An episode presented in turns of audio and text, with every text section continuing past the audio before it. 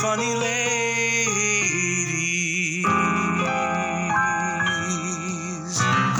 Well, hello. Well, hello there. this is Three Funny Ladies. That is Susan Jacobs. and that is Joe Bailey. And we're back. Guess we who's back? are back. back again. Back again. Ladies back. Tell a friend. Um, how are you? Well, you know, I've been better. Mm-hmm, Um, we're back uh li- live-ish. Uh Live-ish. because we, fooled you guys. We we recorded the last two episodes back to back. We were very stealthy about it. I bet you couldn't tell. you could not tell at all, I'm sure. Uh so we're back now in officially in the new year. Happy New Year. Happy newest of years.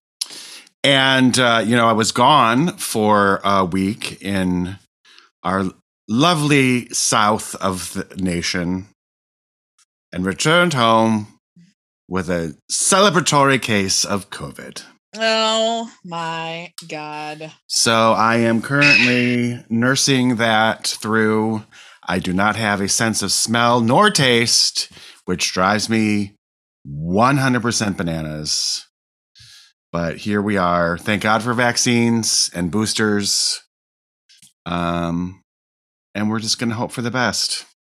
Yeah, that that's that's oh the d- lack of taste and smell would absolutely just floor me. Yeah, I hate it. me. Of course, I was one of about three people in the entire state of Florida wearing a mask at the time, but it it did Sure. no good. It got me anyway. Sure, sure, sure. So, Mhm. How how were your holidays?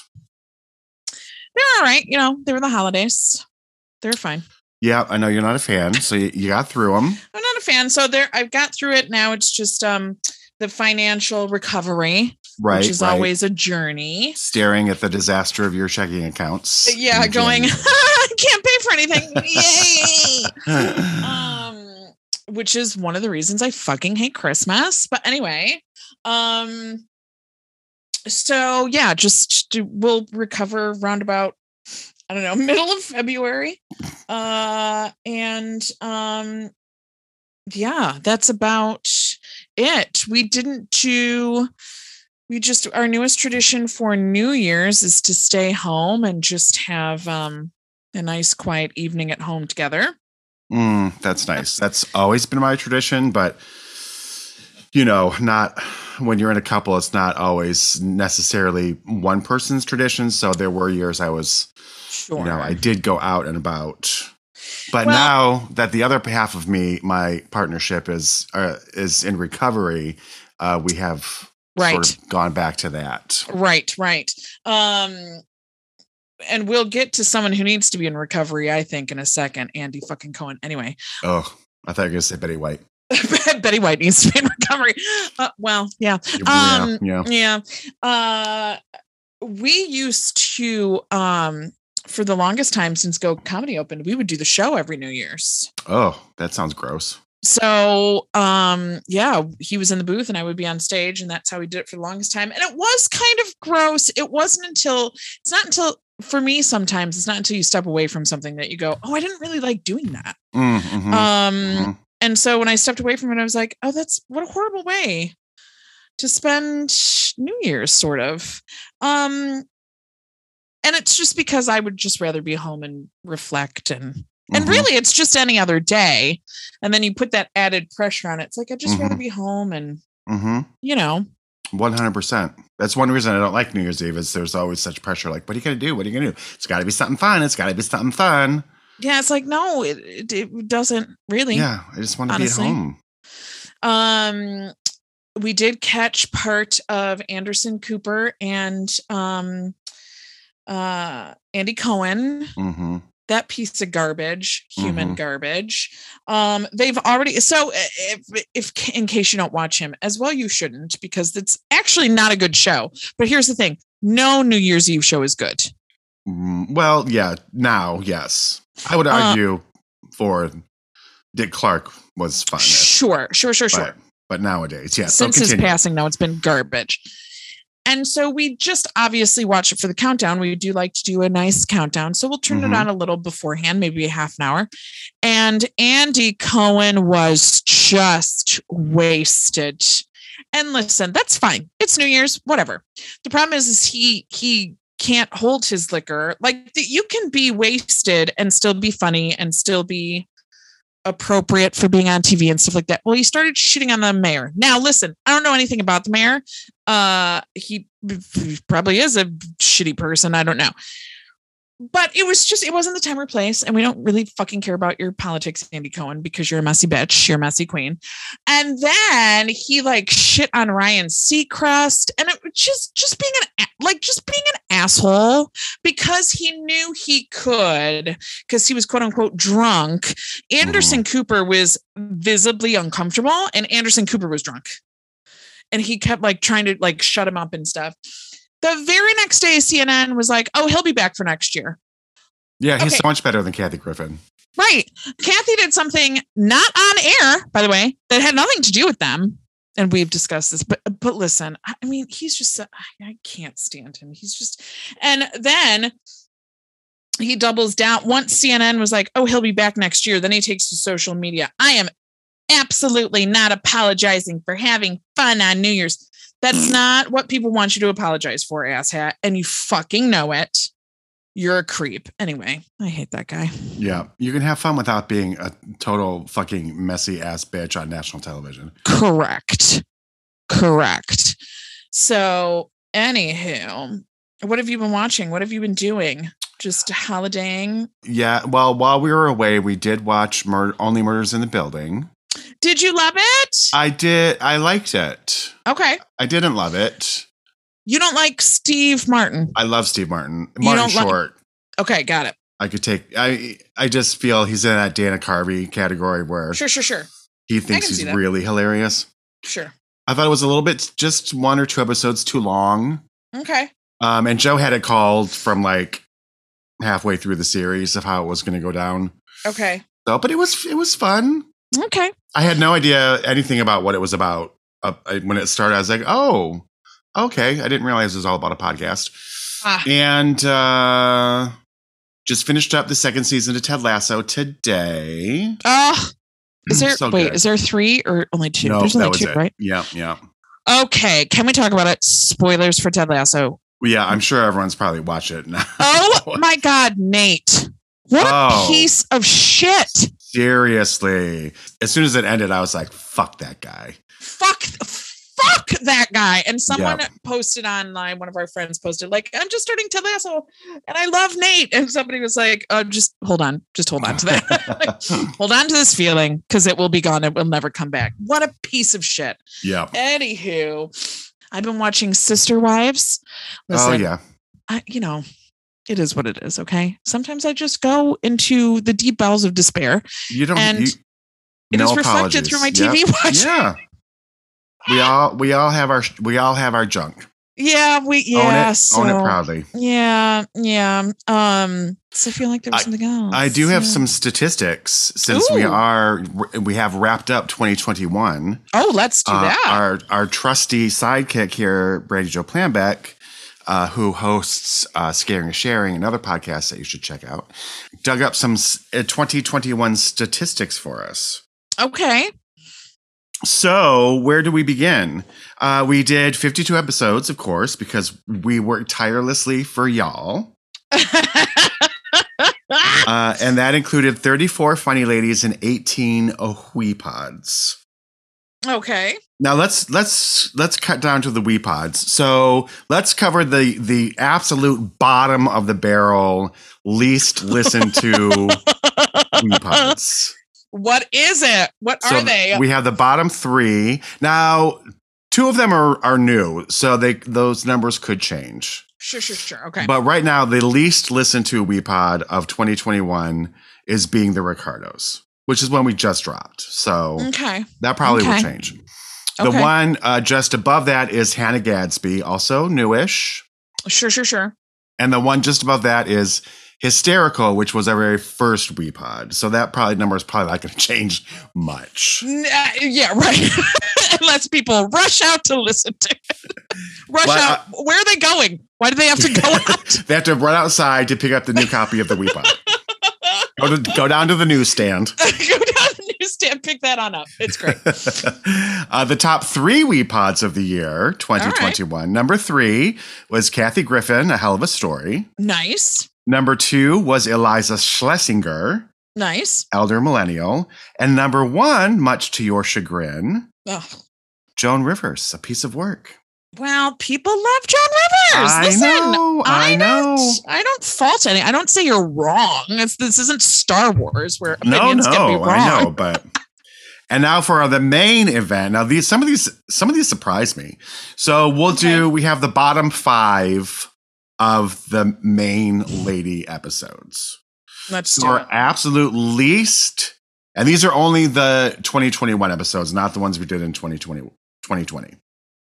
So our Oh, okay. absolute least listened to lady of 2021 was Holly Hunter. Oh, Holly, she's Yeah. so funny though. Surprises me. Yeah. Uh, just above that, Sigourney Weaver. Listen, listen. Th- I'm offended for her. She's a no. I don't accept that. Okay, go ahead. Missy Pyle is above Sigourney Weaver, which is surprising to me. Hmm. Okay. Molly Shannon, which makes me sad. You- Um, you, you guys don't like the older ladies, is what you're fucking saying. That's what it sounds like because then above Molly Shannon is Laurie Metcalf. Yeah. All right. So we're old shaming now. That's interesting because wait till you get into the top five. Okay. Number five, most listened to lady of 2021 is, I'm sorry, I think my cat is chewing on. Yes. Hey, stop. Chewing on What the, your chewing on the, uh, where like we hardwire into the ethernet. Oh, that would be bad for Stop. multiple reasons. Yeah, stop. Uh, so number five, most listened to lady of 2021, Amy Poehler. okay. Number four, Kristen Bell. Okay. I know. Number three, Mindy Kaling. Okay. Number two, Tina Fey. Okay. Now, this is what blew my mind. Can you guess number one? Dolly Parton. No, we did her in 2020. Oh, I can't. Bea Arthur. Do we Nope. did her in 2020. I can't. I don't know. Jennifer Saunders. Really? Isn't that crazy? That is. Yeah, I was so surprised when I saw that. So, and we're closing in on 25,000 downloads. I thought you were going to say dollars. And I was like, what? I'm sorry, what? oh, Money woes over. wait, did I Uh, not tell you that we're getting paid for this now? Um, yeah, we don't have, that's weird because we don't have a Patreon or sponsors or any shit. So who is paying us? It's, is there a such thing as audio only fans? I guess that's Patreon, isn't it? Mm, Probably. Probably. Cut this out. I'm an idiot. Uh, Oh, we do have Brandy Um, Joe says we do now. We have achieved 25,000. So thanks, listeners, nice. Well, I just And downloaded a couple. So downloaders. that put us over the top. I just downloaded 25,000. 25,000 times. Um, Yeah. So, yeah, interesting, interesting stats. Okay. And now we have a whole new year ahead of us. We do a whole brand new motherfucking season three, as people are starting to call it. Season three. Sure. Not yeah. for our podcast, for the Nope. fucking coronavirus. For yes. Going into the third season of Coronaville. I did see some guy posted. if I don't get a love interest for season three, I'm quitting the show. I saw that. That's funny. Uh, um, is there anything else? Should we get into our? Not yet. No, I do Okay. have one other thing that's on my mind, which, uh, you know, I've been convalescing this week and um, currently coming to you in my Dolly Parton dressing gown. Yes, I love it so Um, much. But, uh, you know, in, in the beginning of this story, will you will want to tune out because you won't care. But then I'm going to try to bring it all around into a into a, a realization that I had. Okay. So Okay. on General Hospital, they have just killed off the character of Luke. Right. Spencer. I saw that. I saw that. So- Which, first of all, let me stop you really quick. The fact that he was still alive shocked me, quite frankly. He is, and he hasn't been on the show for years. Okay. Okay. So they killed him off in absentia. And there's also, I'm sure, a lot of, I mean, he had left the show, said he's completely done with it, whatever. So they kill him off. Laura is still on the show, Genie Francis, who I adore. Okay. And uh and so Jane Elliott, who has been on the show for 40 years, playing Tracy Quartermaine, uh, was married to Luke, came back to Port Charles to tell everyone the news that he has died. Okay. So I was watching this the other day, and uh, Genie Francis and Jane Elliott have this scene together, and I was just thinking to myself how amazing it is that they have been acting together for forty some odd years, Right. and just like having memories of seeing them because I used to watch the show Mhm. 40 years ago and just invoking those memories of watching the show and and all of that and just I had this realization of like because I know that I often deride sort of the nostalgia reboots and remakes and all of that but Right. I got it in a way that I hadn't ever really got it before because it was just so comforting watching the two of them in a scene together and just being able Mhm. to reflect back on the days of my youth watching them Mm-hmm. then too. And so like and it's such an easy thing to realize why we trade in nostalgia, but I just it Mhm. really brought it home to me in a way that it for whatever reason has never really made a difference to me. So it was just like this feeling of like, yeah, I get it. It's just so nice It's to be able like a to. nice sweater. It really is. It's exactly. It's like being able to sort of reach back into your past because we also always romanticize our pasts. when Oh, for things sure. were better. You're Right, happier, right. younger, thinner, whatever Sure. And it's just be able to reach back in time and and and sort of re feel those feelings of how you were back then and it was just it was an interesting Uh, experience that i had Yeah, I mean, as you know, I'm a sucker for that shit. Um, but it's I also get that. Have you ever? This happens a lot in spring, sometimes in summer, and let me, and sometimes fall. Doesn't happen in winter, I guess, is what I'm fucking saying. Do you ever step outside and get a whiff of the air, and it just transports you back to the first time you really smelled that smell and appreciated it? yes 100% Yeah. and it's just that smell of like oh like life it's it's ju- like that like that wet dirt flower air winter breaking or summer break you know Yeah, oh, yeah, yeah, oh, i yeah. gotta love it and what i try to do because it always transports me to childhood because it always transports me to standing in my backyard watching my mother do something with her flower beds right um, and what I try to do when I have those feelings is I think to myself, hopefully, with any luck, I will live long enough to where I can look back on these days and think nostalgically. So why don't I enjoy it now? So when I do think back on it nostalgically, I can say to myself, and I knew it and I savored it and it was great. hmm I try That's to remind nice. myself of that. that's nice It's it's hard. It's been real hard the past two years. yeah Um, but uh yeah, yeah. i think about that too in terms of like if if we are able to transition out of this time that we're in into a time that resembles more of the before times Mm-hmm. how we will look back on this time. You know what I mean? Like if we're able to successfully surmount the coronavirus into a manageable thing, then like five years from now, 10 years from now, God willing, we're still here, then it'll just be so interesting to be like, God, remember when we were all locked in our houses for like two years? We lived through the it'll be one of those things where when you have a tough time, you can go, you know what? I fucking lived through COVID. I can do this. yeah. I can do this. It's fine. We're fine. Everybody's fine. We we've got this. Um yeah. Ooh, Lord. But you know, historical things I could do without for a while. Living through historical things. I mean, I guess I'd rather live through them than die because of them. But Sure. Yeah. like, I mean, can can Gen X get a break, please? We're we're done. We're done. Yeah, today is Oh. the uh the anniversary of the insurrection and I'm like, "You know what? I really 100% do not have the capacity for this today. So I'm going to shut it out completely and not Yeah. even I just Yeah. don't have it. Don't have it in me today."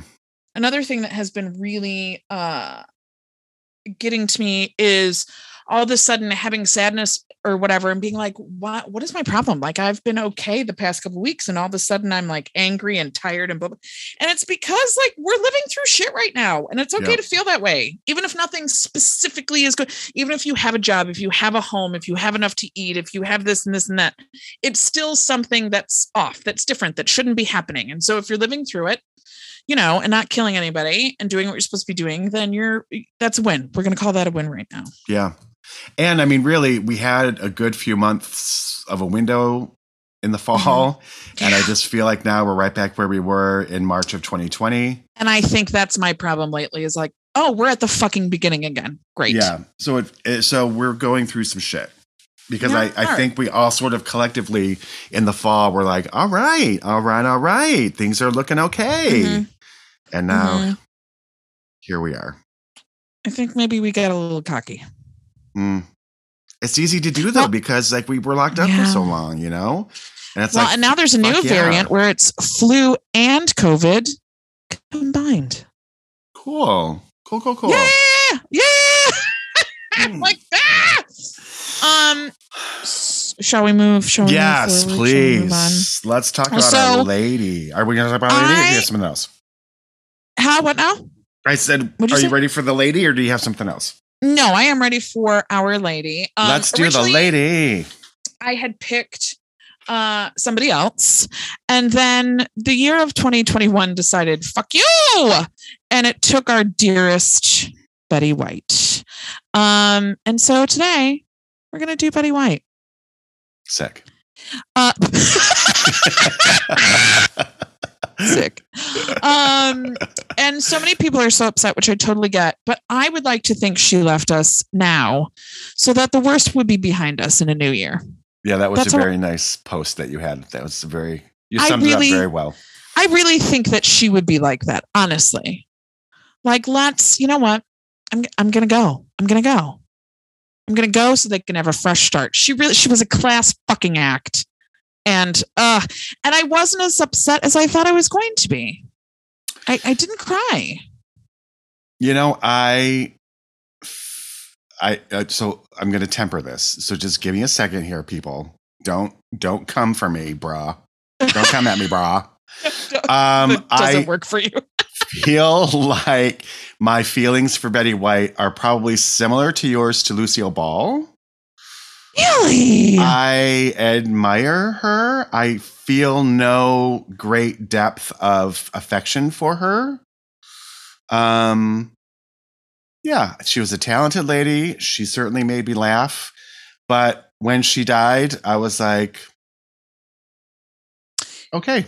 Well, this is this is peace. how I feel about it. But uh, watching her and listening to her and and reading about her gave me a better perspective and a better appreciated appreciation for her talents and for her comedy.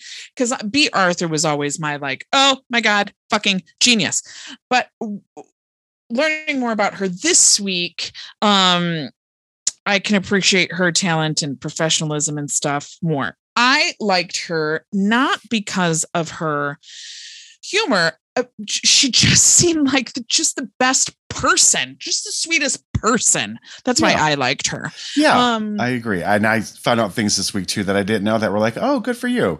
Still, I don't have that like, oh my God. Like when Joan Didion died right. last week, I was like, oh, fuck. And when Betty White died, I was like, all right, you had a good life. Um, and also she was 99.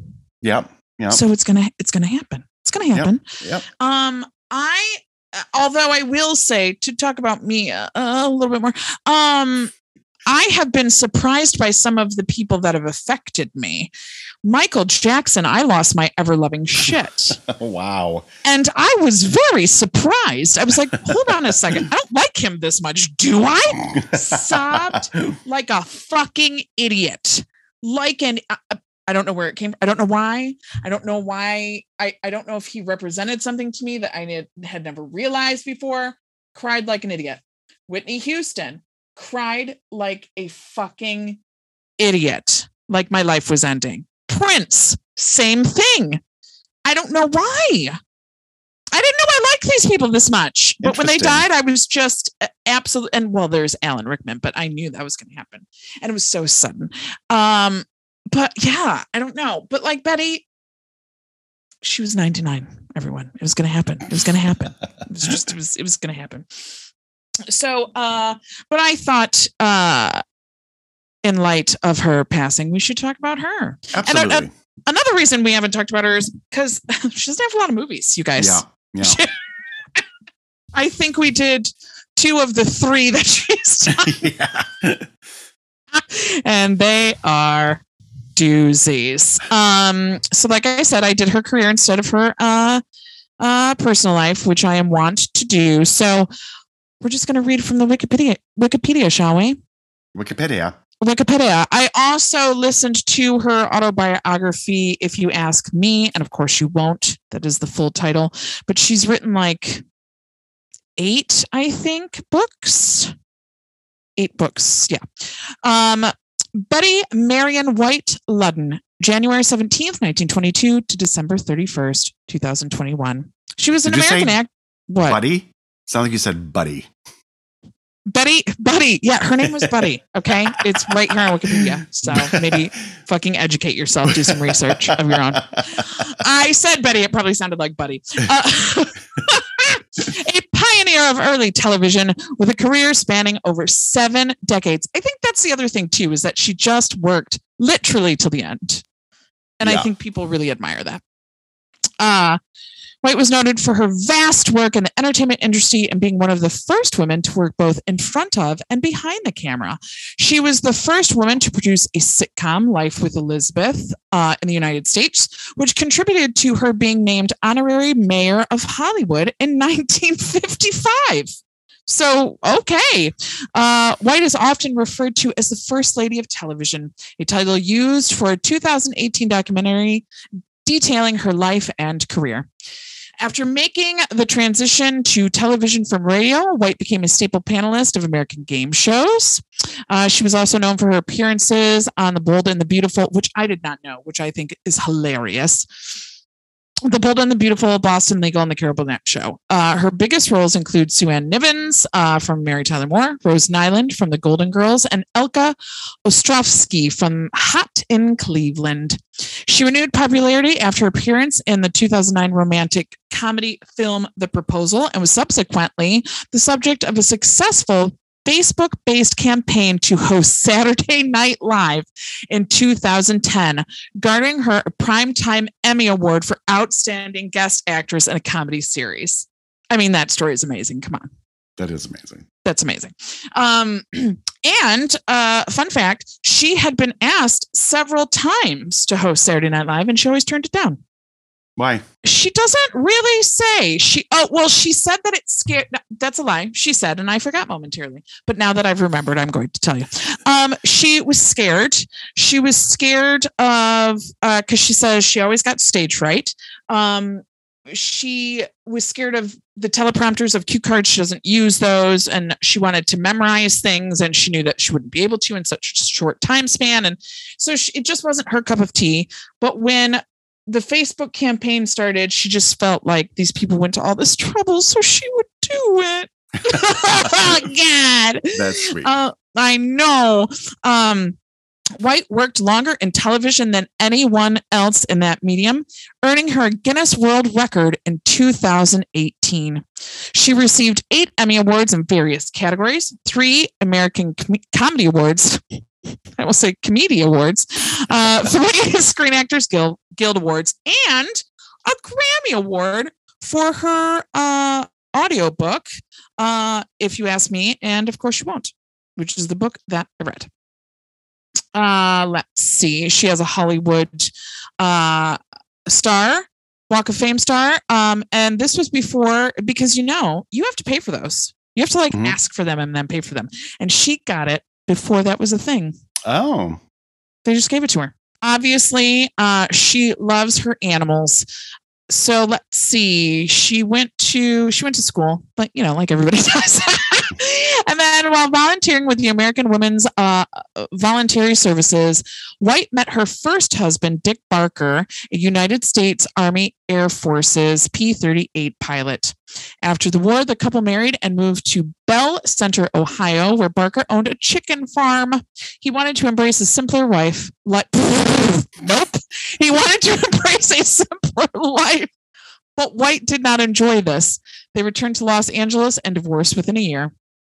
In 1947, she married Lane Allen, a Hollywood talent agent. They divorced in 1949 because he wanted a family, but she wanted a career rather than children. On June 14, 1963, White married television host and person- personality Allen Ludden, whom she had met on his game show Password as a celebrity guest in 1961, and her legal name was changed to Betty White Ludden. He proposed to White at least twice before she accepted. The couple appeared together in the episode of The Odd Couple featuring Felix's and Oscar's appearance on Password. Among the couple's high profile friends was writer John Steinbeck. Uh, in her 2011 book, If You Ask Me, and of course you won't, White writes about her friendship with the author. Ludden had attended the same school as Steinbeck's wife, Elaine Anderson Steinbeck, and Steinbeck gave an early draft of his Nobel Prize in Literature acceptance speech to Ludden for his birthday. That's a weird gift. Um, here, it's your birthday. Let me give you a speech I wrote about myself. That's all right, Steinbeck. Okay. We okay. says a lot more about you, literally, than it does about him. Allen Ludden died of stomach cancer on June 9th, 1981, in Los Angeles. While they had no children together, she was a stepmother to three of his children from his first marriage to Margaret McGloin Ludden, who died of cancer in 1961. White decided not to remarry after Ludden's death. In an interview with Larry King, when asked whether she would remarry, she replied by saying, Once you've had God, once you've had the best, who needs the rest? Fucking hell. Oh God. When asked by James Lipton on Inside the Actor Studio, uh, that um when she was asked by James Lipton on Inside the Actors Studio that should heaven exist, what would she like God to say to her when she walked through the pearly gates? White replied, Come on in, Betty. Here's hell and oh, fucking hell. God damn it. Uh, White attended the Uni- Unity Church, part of the New Thought movement. I don't know what that is. Um, while uh, White was a pet enthusiast and animal welfare advocate who worked with organizations including the Los Angeles Zoo Commission, the Morris Animal Foundation, uh, African Wildlife Foundation, and Actors and Others for Animals. Her interest in animal welfare began in the early 1970s while she was producing and hosting the syndicated series The Pet Set, which spotlighted celebrities and their pets. Um, let's see. Uh, according to the Los Angeles Zoo and Botanical Gardens Zooscape member newsletter, White hosted History on Film from 2000 to 2002. White donated nearly $100,000 to the zoo in the month of April 2008 alone. Wow. Oh, oh, okay. Jesus Christ. White served as a judge at the 2011 American Humane Hero Dog Awards ceremony at the Beverly Hilton Hotel on October 1st, 2011, in Los Angeles. In September 2011, White uh, teamed up with English singer Luciana to produce a remix of her song I'm Still Hot. The song was released digitally on September 22nd, and the video later premiered on October 6th. It was made for a campaign for a life settlement program, The Lifeline. While uh, White served as a judge alongside Whoopi Goldberg for the American Humane's uh, Hero Dog Awards on the Hallmark Channel. Oh my God, on November 8th, 2011, the day Lillian Eleanor J. Cokes was born. Oh, nice. Uh, in 1954, as the Betty White show became uh, national across the United States, White was criticized by many in the southern states for having Arthur Duncan, a black tap dancer, on her variety show and was asked to remove him. Her response was, I'm sorry, live with it. As a result of this, she gave Duncan even more airtime, and then her show was canceled. Uh, in in 2017, 63 years after the show was canceled, Duncan appeared as a surprise guest on the series premiere of the reality talent series Little Big Shots Forever Young, where he performed and reunited with White. Later thanking her, him for her support. Oh, God. Okay. A supporter and advocate of LGBT rights, uh, White said that if a couple has been together all that time and there are gay relationships that are more solid than some heterosexual ones, I think it's fine if they want to get married. I don't know how people can get so anti something. Mind your own business, take care of your affairs, and don't worry about other people so much. In a 2011 interview, White said that she had always knew her close friend Liberace was gay and that she sometimes accompanied him to premieres. uh, that was a weird way to end that. um, obviously, uh, she died on December 31st, 2021, at the age of 99, two and a half weeks before her 100th birthday. Um, now, there are some things that some people are saying she died in her sleep, but then I'm also hearing that her last words were Allen. I heard that. Uh, so when did that happen though? Do you know what I'm saying? Ah, right, right, right. She died in her sleep, you know, you know, so there's some discrepancy there. Yeah. So uh she just she just seems like just the nicest, just just salt of the earth gal. Yeah. She Yeah. seems nice. Or seems nice. Let's hear about her uh her career. Uh, excuse me. So after World War II, um, Betty White made the rounds to movie studios looking for work, but she was turned down because she was not photogenic, according to them. Which is ridiculous. So she started to look for radio jobs where being photogenic did not matter. Her first radio jobs included reading commercials and playing bit parts, and sometimes even doing crowd noises. She made about $5 per show. She would do just about anything like singing on a show for no pay. She appeared on shows such as Blondie, The Great Gildersleeve, and This Is Your FBI. She was then offered her own radio show called The Betty White Show, and in 1949 she began appearing as a co-host with Al Jarvis on his daily live television variety show called Hollywood on Television. She began hosting the show by herself in 1952 uh, after Al Jarvis left the show. And so she was essentially on the air for five and a half hours of live television, six days a week Fucking crazy. over a four year span. That's a lot of airtime to be really live. is. Yeah. In all of her various variety series over the years, she would sing at least a couple of songs during each broadcast. And in 1951, she was nominated for her first Emmy Award as Best Actress on Television, um, competing with the likes of Helen Hayes and Imogene Coca. At this point, the award was given for a body of work and not for specific shows. Oh, okay. Yeah. So in 1952, the same year that she began hosting Hollywood on television, she co founded Bandy Productions. Uh, and there are three people involved in that production company. And they worked to create new shows using existing characters from sketches shown on Hollywood on television. So the three of them created this television show called Life with Elizabeth, with Betty White playing the title character Mhm. and the show was originally a live production in 1951 and she won a los angeles emmy award for that in 1952 i'm not sure what the difference is i guess it's a local emmy i guess Sure. So life with elizabeth was nationally syndicated from 1952 to 1955 allowing her to become one of the few women in television with full creative control in front of and behind the camera the show was unusual for a sitcom in the 1950s because it was co produced and owned by a 28 year old woman who still lived with her parents.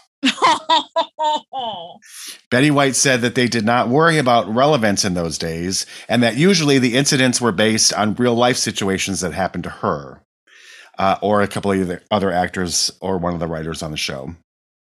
From 1952 to 1954, She hosted and produced her own daily talk slash variety show, also called The Betty White Show on NBC.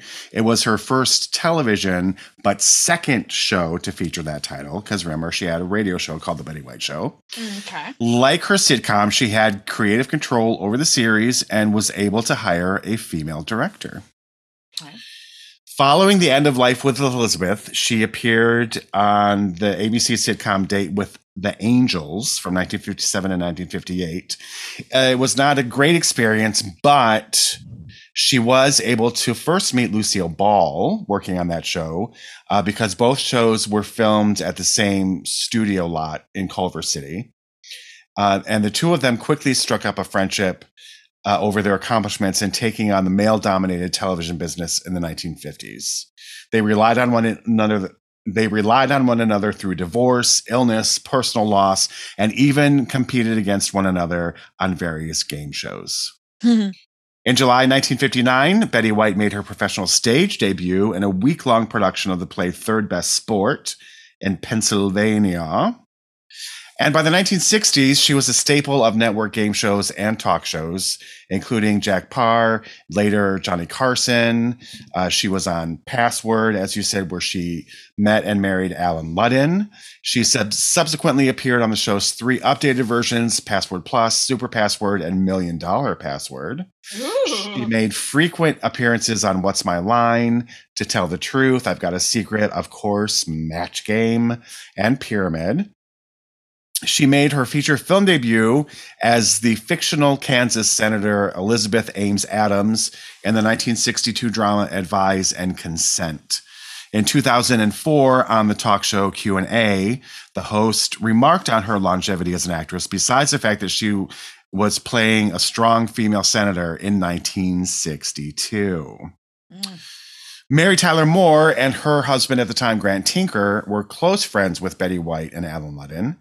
And when Valerie Harper left the Mary Tyler Moore show, producers felt that the show needed another female character. And so they created the role of Sue Ann Nivens.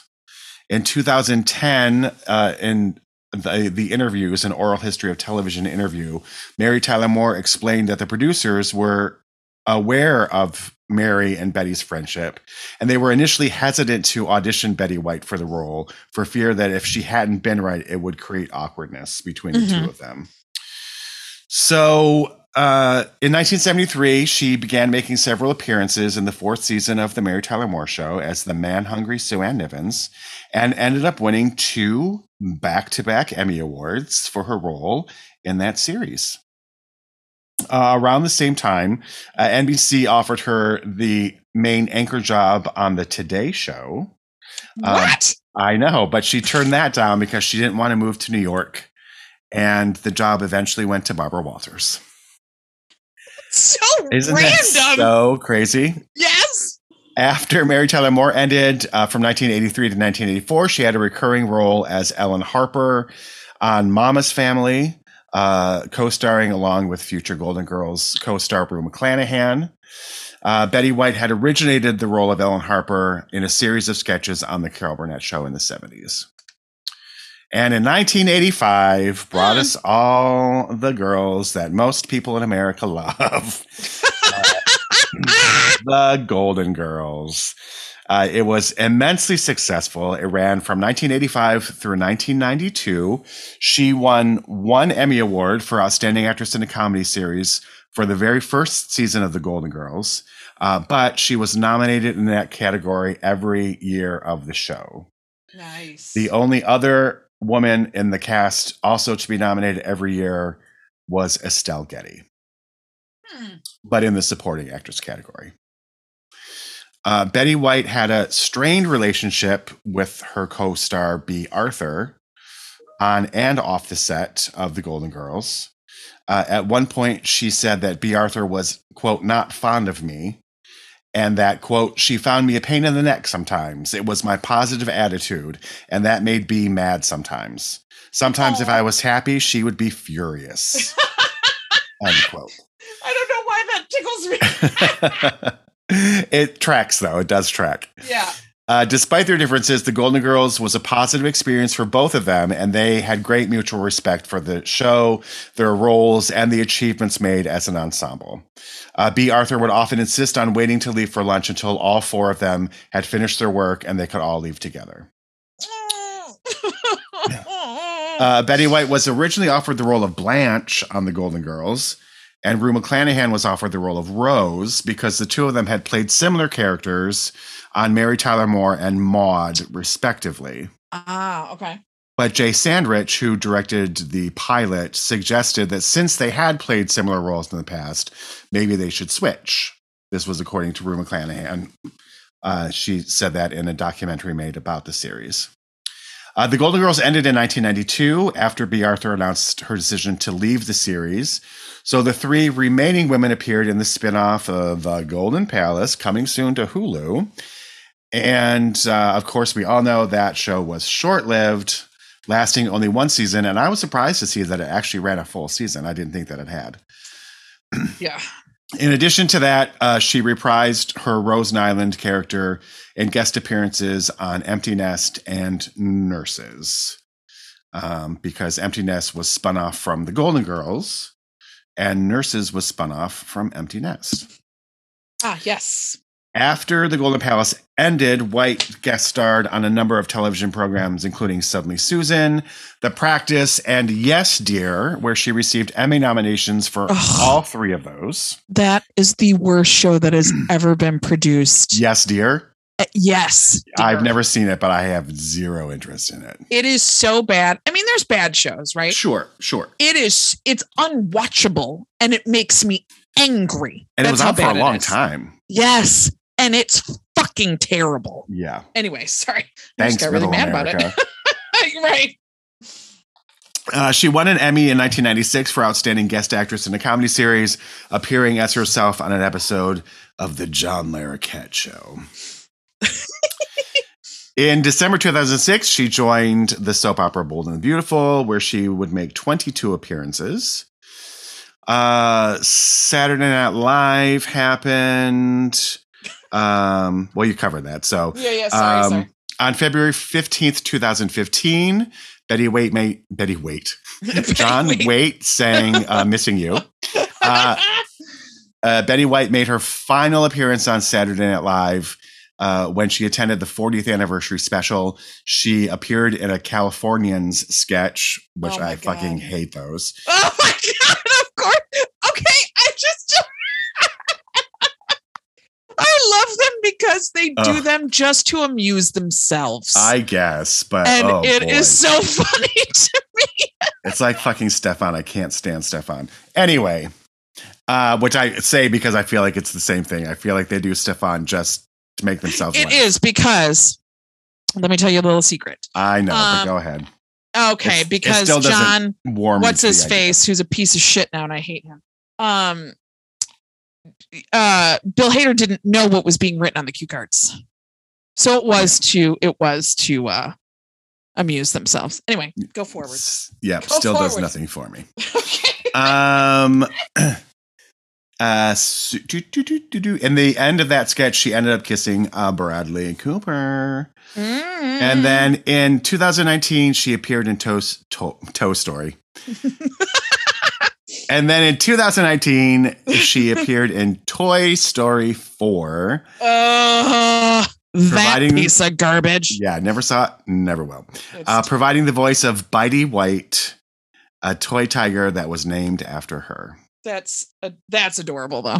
Yeah, and apparently, uh, Carol Burnett, she like was in stuff with Carol Burnett and Mel Brooks and Carl Reiner, um, but I don't know because I didn't see it. So Uh, she was Uh, in some other stuff too. I mean, like they were all in that movie with her in scenes with her or something. I don't know. I didn't see it. So that is uh, that is that. So I just also want to say one quick thing about Saturday Night Live because you were talking about her being afraid of the cue cards and stuff. Of all of the years I've been watching Saturday Night Live, which is a very long time, there's been one person who I have seen who has been like stone cold off book for their sketches as a host Okay. and that person was Susan Lucci. And well, I of was like- because she's so used to memorizing scads of dialogue at the drop of a hat. And it was fascinating to watch. Well, yeah, and I've always thought the same thing about uh about the daytime show. Like, how can they memorize so Oh my fast? I mean, I'm given weeks. I'm given weeks. Okay. And I might get the gist of it by closing night. I just I can't, it's crazy. um so that tracks that tracks um yeah she said that she didn't because she hated it when you would watch something like saturday night live or something with cue cards and you could see um the person's eyes move to the cue card she Mhm. hated that Yeah, and she yeah, didn't yeah. want to do that and if you watch clips of it um she doesn't do that she's amazing and she her said heart. it was all because of the cue card guy was I just think it's so cute. She's like, the cue card guy was just marvelous and told me how to do it and told me, you know, the techniques to read cue cards so you don't look like that. And I was like, she, she uh, the reason listening to her book, the reason I fell in love with her even more is uh, she's just so grateful for everything she's ever had. She's appreciative of other people. She's just ugh, a gem. Yeah, I read, I forget who said it. Maybe Colin Jost said that after she hosted, she went to the after party, Yes. stayed the whole time, ordered vodka on the rocks and a hot dog, and just stayed the whole time. Which I love. And she would eat her hot dogs plain. Oh, wow. Yeah, not a condiment in sight, Wow. Which is- uh, which is psychotic, but we'll let that one pass. We'll Yeah. let that pass. yeah, we all have our shit. I mean, not that shit. That's weird. But yeah, we all have our shit. so Um, what uh, what was your film that you chose? So was it Advise and Consent? it was oddly no. Um, it was the proposal starring uh Ryan Reynolds, Sandra Bullock, Mary Steenburgen, Craig T. Nelson, and Miss Betty White. Um it is a 2009 romantic comedy. Um, and it is about Sandra White, Sandra White. Okay. Fucking hell. Sandra Bullock's character is Canadian and needs to get married to stay in the country. And she's this high powered uh, book uh, person. Editor, That's what I want to be. Powered book person. and I don't mean author, okay? uh book editor and Ryan Reynolds is and she's just a dragon lady and Ryan Ryan Reynolds is her assistant and uh she basically is like you're going to marry me or else you're fired which you know that's illegal but anyway um but he agrees cuz they're both hot so Right. let's be honest and he takes her uh home to Alaska and uh Betty White plays his grandmother Gammy. and little Gammy. Um, how did you? I'm assuming you've seen this movie before. I have. It is one of three Sandra Bullock movies that are allowed in my presence. You hate it. I, you're just so fascinating to me, Joe Bailey. I've said it every episode, and I will continue to say it every episode. You just fascinate me. Um, is it because of Ryan Reynolds or Betty White, or what? What is it? I think it's charming and adoring, and I just totally buy into it. I don't think, uh, I don't think Sandra Bullock is great in it. I think it, she's like a bargain basement Miranda Priestly. Um, but I will just hate her say, so much. I love it. Mary Steenburgen is a goddamn national treasure. Oh, she is a cutie patoot in this too. She really But the is. real winner of this movie is Ryan Reynolds. So oh. charming, and of course, he's Yes. beautiful, oh, gorgeous, so God. funny, damn it. like just really so charming. Just and the way he grabs her face to kill the grabbing of the face really gets me. It really because chris evans does the same goddamn thing. Just grab okay oh sorry sorry. Woo, i got distracted there for a second. Um yeah so cute. But you know who is just absolutely terrible and i'm i'm talking about um the character wise Craig T. Now he is a bastard. He Yeah. is a fucking asshole in this movie. Yeah, for, and like for no real reason, really. No real reason. Yeah, He outs them to. Uh, I almost said to inauguration. To um. oh my God, what's it called? immigration. Immigration. like just an asshole for asshole's sake. And this is something that I, I know about Greg, T- that I know about Greg, Craig T. Nelson. His father characters, they're a lot to be desired. Now, did you watch Parenthood? I did watch Parenthood. And you know what? I thought they were all awful too. Oh, I liked him on Parenthood, but I, I admittedly I didn't. We didn't finish watching it, so I mean, his, his, his character was great. Um, awful, but he was great. They were all great. The show was great. Um, I listen. I like my TV shows and movies. I like them schmaltzy. I like them fake. I like them uh, uh, not even uh, remotely believable. And I think that family was too believable. Mm, And so I didn't. I want to escape. Right. Gotcha. I want to escape my trauma. I don't want to relive my trauma. Okay. I, I- uh, so I didn't like it as much as other people, and I watched it way, way after. Um, Gotcha. So yeah, I was like, oh, great, they have terrible relationships. Ah, yay. uh, yeah, I don't, I don't, I don't, I don't take that. Um, this, yeah, he's just terrible. Also, my other problem is Ryan Reynolds' ex girlfriend is like there, Yeah, and she's super nice. yeah, She's a great person. She's great. And I like that actress, but there's no reason. It No. just makes her look sad. yeah, and it's Like- just to build this like false like other romantic possibility. Right. Which you know that's never going to happen. Right. It's very half-heartedly done as well. Right. It's like, here's this woman and she's such a great woman. Maybe it's to show, I don't know what is to show. That's my problem with this. I don't know. It's, it's weird. It's weird. Yeah. Um, but Betty White, I just, she's so delightful in it because her character could be annoying and it's not because it's, I think it's just because it's Betty White. It's not Yeah. annoying. Yeah. We'll forgive the uh, cultural appropriation of the Native American garb. it was a different Sure. time. 2009 It was, a different time. It was a different time. It was a different time. And I can no longer relate uh, because I'm only uh, 3% Native American. And so now I have to really think about British people. So I'm sorry. sorry. Uh, yeah, but she's delightful. And they have you seen the funniest thing about that movie is the relationship between her and Ryan Reynolds and Sandra Bullock. Have you seen that thing? I don't know if it's a commercial or if it's just a little funny skit they did where Betty White comes in and sits down to, next to Ryan Reynolds is like, "Will you get me some coffee?"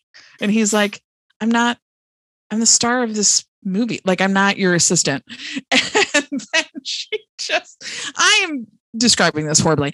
Uh basically she uh gas gaslights everyone into thinking she's this sweet Betty White and meanwhile she's like telling ron Reynolds to fuck off. And it's just the cutest thing. If you want a shot of serotonin what you need to do is watch Betty White bloopers. They are hilarious. The hot in Cleveland bloopers are just their laughter is so infectious. That's the other thing she said in her book that she was so grateful because the Golden Girls was like lightning in a bottle. And she did it a second time or a third time, really, because Mary Tyler Moore as well. A third time with Hot in Cleveland. And she just loved them all. And Hot in Cleveland, she was signed on only to do the pilot. And she said she would do the pilot if um, they didn't make her do the series. If the series got ordered, she didn't want to be a part of it and that was part of her contract to do the pilot. And then it got picked up, and they came back to her and they're like, Betty, because you know it got picked up because of her, Sure. because it wasn't a Valerie fucking Bertinelli, cute as a button. she was not the name they wanted, right? And um, so she was like, "All right, I'll do a couple more episodes," and it just kept going until she was one of the stars, and she was on it the entire time. But she said she loved them so much, and when you watch bloopers with her it's just so infectious. It's so great. Watch all her bloopers. They're wonderful. And the proposal is cute. It's cute. She's Yeah, not for sure. in a ton of it. No. Um, but if you want to look at Ryan Reynolds, do, come on, do it. It's really Yeah. all you need. Yeah. And he does uh get a little bit naked in it. Um not enough, quite no. frankly. But uh yeah, it's a little bit too long, but um but it's it's an enjoyable ride for sure. I really enjoy it. I think it's sweet. Um, it's definitely one of those only in Hollywood movies. Like, would this ever happen? Um, but it's definitely, I think, is a worthy romantic comedy. Yes, yes, yes. It's cute. Um, Um, uh, oh, did sorry, you watch Hot in Cleveland? I did here and there because of Betty White. Um, you know, it's it's all right. It, the bloopers are funnier than the show, I think. I was Um, just I don't know why where yesterday was, saw the they're eating pie and she's eating blackberry yes. pie. Yeah, I don't know where I saw that, but I saw that yesterday. Um, and she's just dirty, and I love it. I love it so much. Yeah, it's uh it's good. It's a good movie. Yeah, yeah. What uh what did you force us to watch? Well, on the other end of the spectrum, um, I decided to watch Lake Placid. Uh, you 'cause I- said like Placid, I was like, what the? F-? And then I remembered, and I was like, oh my god, this is fucking amazing. I had never seen it uh, until this week. You had never seen it. Never seen oh it. No. my god! So you uh you did this to yourself. Yeah, I did. And going into it, because I don't like when old people are in movies and just swear because it's like, oh, it's the old person swearing. Isn't that funny? I hate that trope. And so But Joe, she does it so well, though. she does. Joe was like, oh, great. You, you know, was really like, you're doing this to yourself because this is what you're going to get. But Right. she really, I mean, the movie's terrible. Um, which, if you don't know, Lake Placid, uh, directed by Steve Miner, opened uh, July 16th, 1999. Uh, just all it is is a huge crocodile, alligator, Sure. crocodile one of matter. those uh, is in uh, has managed to find its way into a lake in Maine, and for some reason, uh, the Natural History Museum in New York sends Bridget Fonda. I don't know why. I don't know. Well, it's because first of all, okay, we got to back up. first of all, Mariska Hargitay is in this movie, by the way. Uh, Detective Olivia Benson. Um, and her and Bridget Fonda are both simping after Adam Arkin. So that's the fir- like the alligator itself is more believable than Yes. that. Yes, Like, that, I forgot about that aspect of it. Is weirdly creepy and he doesn't have lips but at the same time has too much lip going on and it sounds like he's always trying not to drool when he talks and the thought of those two hot women although bridget fonda in this movie is just so fucking bad. Oh my god, it's ridiculous. so she bad. goes to Maine and acts like she's in the fucking deep south. Like, oh it's dirty oh bugs i'm like it's maine bitch Like, yeah, do people you- bathe up here? Like, do you wear deodorant? she's in deliverance Seriously, that's what that's what we were saying too. It's like it like you're in fucking Maine. You're not like in like rural Georgia. it was, it's so, here's the thing. It was it's delightfully bad to me. Mm, yeah, I don't know if I would go that far. it is star studded though. yeah, Al- Oliver Platt shows up doing his Oliver Plattness. it's okay. See, no, uh, really, I enjoyed this movie. Let me tell you why. It is trying so hard to be Jurassic Park Yes. Yeah. because Oliver Platt is clearly supposed to be Jeff Goldblum. Yep. Yep. But here's the thing: no offense to Oliver Platt, he don't look like Jeff Goldblum, and so they try to sell him as the sex symbol as well. And I'm Uh. like, I'm sorry, what? What's happening? and why is Bill Pullman even in this movie? Bill Pullman is just there. He's Just there, there. Yep. and doesn't do so's Mad Eye. Moody. Yeah, who can't hide that his Irish dialect No. behind an American dialect. No. And oh, and there's all this tension between the sheriff and the game warden because that's a thing. Is that a thing? Can we have sheriffs and game wardens reach out to us? Oh my please? god. Meredith Salenger. And then like And wife. What the fuck is happening? seriously. And I love there's a scene where they're all they're camping and Bridget Fonda's like, camping? I thought you meant like a Ramada Inn or something. Cause like, oh, I'm from the big city. I'm a big city gal. I, don't live in a mu- I live in a museum. I work in a museum. Ah. I don't sleep in no tent. but they all wake up in the middle of the night and they all come out. The men are all like in undershirts, and the women are all in full on pajamas. You're sleeping you in the do. middle of the fucking wilderness, and you're gonna put on silk fucking pajamas. like a little cami, a little chemise, and one of those robes with the like feathers on them, and those kitten heel like yeah, things. like mules, yes, like with the marabou feathers on them. yeah, and you're just walking around the campsite. Oh, uh, like no one, we don't do that. We don't do that. It's so bad. but Betty White's character, and she, I know exactly what you're talking about. That let's make an old person sassy for sassy's sake. But, But- honestly, she does it so well. She does. When she said, "If I had a dick, this is where I tell you to suck it," Oh, I laughed, legitimately laughed out loud. if I had a dick, this is where I tell you to suck it. Is just fucking amazing. Yeah, easily Oh she is. She's in it for probably about two to three minutes. Mhm. Um, but car- carries this movie on her tiny bony shoulders. Um, but yeah, she's so funny. Easily the most interesting character in this whole movie. But yeah, it's. I thought the special effects were actually pretty good for 1999. sure. Um, they weren't all CGI, which was I thought was good. I liked the use of the actual um whatever animatronic, I guess, maybe crocodile.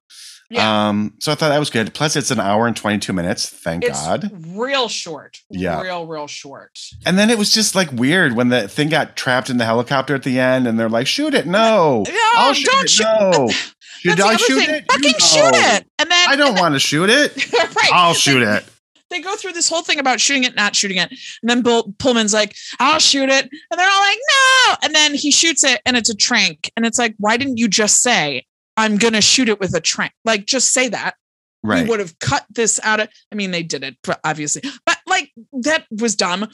Oh, oh, by the way, there's a second one. Right, a second one right. comes up. Yeah. Just out of nowhere. Just out of nowhere. We haven't, we haven't talked about it the whole time. Yeah. It's speaking of Jurassic Park, it's like at the beginning of The Lost World, where uh, Richard Attenborough's like, "Oh, did I not mention the second island?" oh my God, there's another island, you guys. I'm so sorry. Oh no, I forgot to mention my other island Oh, of no, did I dinosaurs. not mention the second dinosaur. Did I do that? Did I not mention the other island? Oh my god! Um, but the best thing about Betty White's character is that her husband. She, she's like, "Well, how did your?" Because her husband dies, right? Well, how did your husband die? Oh, I killed him. She just- they don't do a thing about it. They Nope, don't no. press chart that nothing. Oh, I killed it. And she feeds the alligator, which is why it comes around and everything. She feeds it cows, entire cows. Which is so funny considering her love of animals. Well, and this she was offered a role in As Good as It Gets, Oh, and she turned it down because of the scene where they um drop the Oh, dog the down dog. the Mhm. trash chute or whatever. And she said it was unnecessarily cruel and she would be in it if they cut it. And they said no, would rather keep the scene instead of getting Betty White. wow. Um, because you know, Helen Hunt's a find. Um, she's terrible. I hate her. So yeah, so she would turn down things if there was animal cruelty or just things that were just cruel for cruelness sake. Or so just uh, little little nugget, little angel nugget. um, but yeah, th- I just I thought this movie was so funny just because just because it's so bad. yeah, it is real bad. Just real, real bad. So yeah, nothing really. I mean, Betty White really is the best part about this, unless you want to watch a bad movie that's will make you laugh. I mean, it's you guys. They want it to be. They took Jurassic Park, and they went, "What made Jurassic Park work? Okay, a strong female, but we're gonna make her an idiot." okay, great. Um, Jeff Goldblum. Okay, what is what is a low rent Jeff Goldblum? Oliver Platt? Not even close. But okay, he's available, right? Let's get Jeff Goldblum, but fat. Was tiptoeing around that. if Jeff Goldblum were fat, who would it be? Well, Oliver Platt. That's obviously. And then, oh, the other thing about this this movie and I I kept waiting for it. I was like, when are they going to do this? When are they going to shoehorn the sexual tension in? And they did it in the last two minutes of the movie. Yep. When you have, have given up any hope of anything happening. Yeah. They're like, oh, by the way, Bill Pullman and Bridget Fonda are going to get together and fuck. You're like, where did that come from? Just terrible. And I like how Um, they're like, well, I've already packed up the truck, so you can't fit into it. And then she comes over there and it's like a fucking duffel bag on the front seat. that he could move. And then she's like, Oh, you're just gonna move that? He's like, Here we go. Huh? Like, we're gonna start this relationship. And it's like, you stop. You've known each other. What is it? Three days? Two days? Yeah. Yeah. Something like that. Yep. And when you really, while you're watching the movie, if you just sit there and go, "This is all about a crocodile," it's the it makes it even dumber. It just makes it dumber. um, and then uh, the very, very end, it is revealed that there are babies, and Betty White is because when she comes, she comes to the dock with some bread, and I was like, this big old alligator is going to eat pieces of bread. I don't think, and they're little babies, yeah. and Which she is a loves them. to- yeah. Good way to end it. And and then I said jokingly setting it up for the sequel. And then Joe was like, Oh, there is Lake Placid two, three, Three, and four, and five. I think. Oh, there is five too. Yeah. Oh, because you have to do a legacies one. You always have to go back in time. At some oh, point. boy. You can really tell a good franchise when they have to go back in time to fill in the holes of exposition that weren't in the original. Yeah. and don't come it's- for me. I know Star Wars is that. Shut up. Uh, but I just, I was delighted watching it because it's just the whole time I was just sitting there going, is this happening? And Bridget Fonda, I guess I never thought about her. I mean, why would you? Why would you sit around and think about Bridget Fonda, right? She's just terrible in this. Yeah, she certainly had a spotty career. I mean, Yeah. certainly, I feel like her best work was in Jackie Brown. I think she's so good in Jackie Brown. But yeah, I think there's a reason why she retired. Yeah, well, yes. With good, re- that wasn't her last movie, was it? No, I think she did two more after that. Okay. I think her last one was a TV movie, okay. and then she called it quits. Well, better late than never, I guess. And she's married to Danny Elfman. like the musician. Yeah, they've been married for like 20 years or something. Really? Yes, because I had to look her up. I'm like, what? When? When did? When did? When last did we see her? Oh, Danny Elfman. He's wow. It's crazy.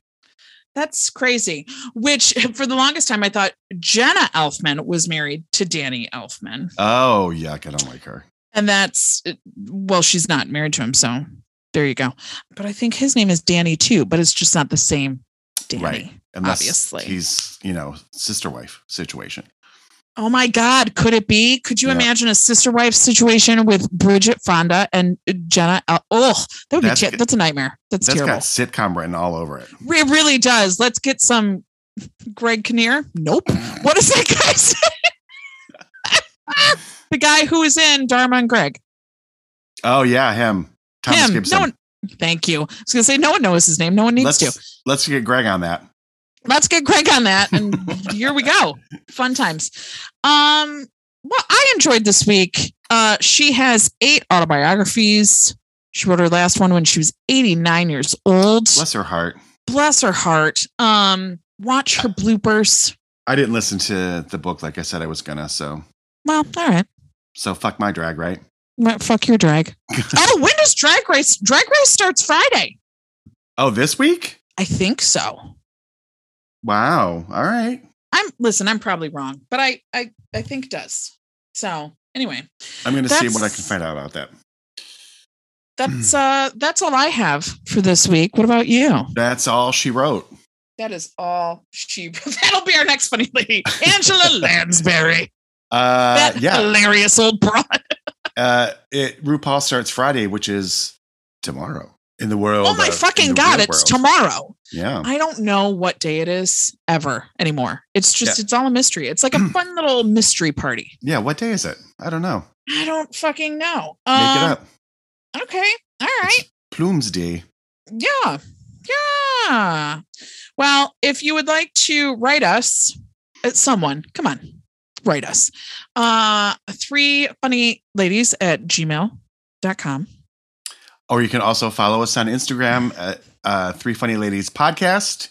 Uh, you can also reach us there via the direct messaging system.